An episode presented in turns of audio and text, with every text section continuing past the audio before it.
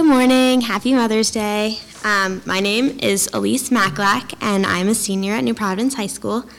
Next year, I will be attending the University of Scranton studying pre med. So, um, the verse that I'm going to be talking about today is James 1:21. Therefore, rid yourself of all moral filth and evil that is so prevalent, and humbly accept the word that has been planted in you, which can save you. So uh, when I saw the word therefore, I immediately thought, like, what came before that? What does the therefore mean? So the verse preceding this one says that human anger does not produce the righteousness that God desires. Because of this, James 1:21 tells us that we need to get rid of all the bad influences, get rid of all the evil that is that surrounds us and influences us. So, James himself was a servant of God. He accepted the word that was planted in him. He got rid of the bad influences. I mean, nobody's perfect, but I like to think that he tried. And in the verse that, in this verse, he is trying to encourage us and help us realize that we, how we are able to live for God and not for ourselves. He says that we need to remove the bad influences um, that prevent us from um, producing the righteousness that God desires. But in the society that we live in, how can we do that? Is there any way that you can live a socially acceptable life um, by still ridding ourselves of the God of the things that God did not intend for us? And how can we humbly accept the word that has been planted in us? Well, I mean, I'm no expert, but the first thing that I would do is take a step back and try to figure out what's more important to us how society views us or how God views us. Um, is being accepted by society and being and praising society more important, or is being accepted by God and praising God more important?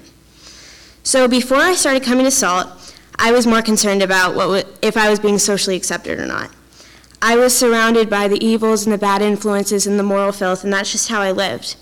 I was not concerned about what God thought of me or whether I was being saved or not. Um, a few friends got me into Salt, which I'm so grateful for, and once um, once I got there, I started like learning more about God and really getting my feet in the water. And once I finally accepted Him and finally let Him into my life, I truly saw a difference. When I stopped living for myself and started living for Him, I realized that I had been doing everything wrong. I had been living the wrong way. Um, I have accepted the word, and because of that, I've been saved.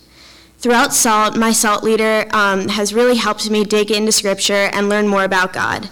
I have grown immensely in my relationship with Christ, and I have learned so much about God and Jesus. Reading the Word has taught me to turn to God when, and prayer when I'm in pain. It has taught me about God's infinite love for us. It has taught me that because I have accepted Him in my life, I've been saved. So, since not everyone can relate to like a personal story, I thought I'd share an analogy. Say, for example, you're skydiving, except this time you're holding chains. You've just jumped out, off the plane, um, but the chains are weighing you down. At first, you think that there's no immediate danger to your life, so you keep the chains with you. But as you keep falling, you realize that you have to unhook the parachute. The chains are too heavy to lift your arms up to the clasp. Eventually, the only way you can save yourself is to let go of the chains. This is just as, as we all live. We have the chains in our arms, and we have to let go of them before we can accept God. We have to let go of the bad influences, and we have to let go of the evils before we can let God save us. Um, now that you have let go of the chains and unhooked the parachute, you have time to feel free and feel alive. You have time to, as time passes, you trust the parachute more and more. You trust that it's going to save you. Just as as time passes, we read, we, we read God's word and we begin to trust Him more and more and put our faith in the fact that he's, He will save us. If you have not fully given your heart up to God and accepted His word, I challenge you to find the courage to rid yourself of all of your evils. I challenge you to let go of all your bad influences and allow God to save you, to let go of all your chains and allow the parachute to save you. If you have accepted God, then I challenge you to dive into Scripture and strengthen your relationship with Christ by learning more about Him. We all have doubts, but the, the more you read about Him, the, you can only be affirmed, reaffirmed, and the stronger your trust will be with Him, and you will be reaffirmed that He is our Savior.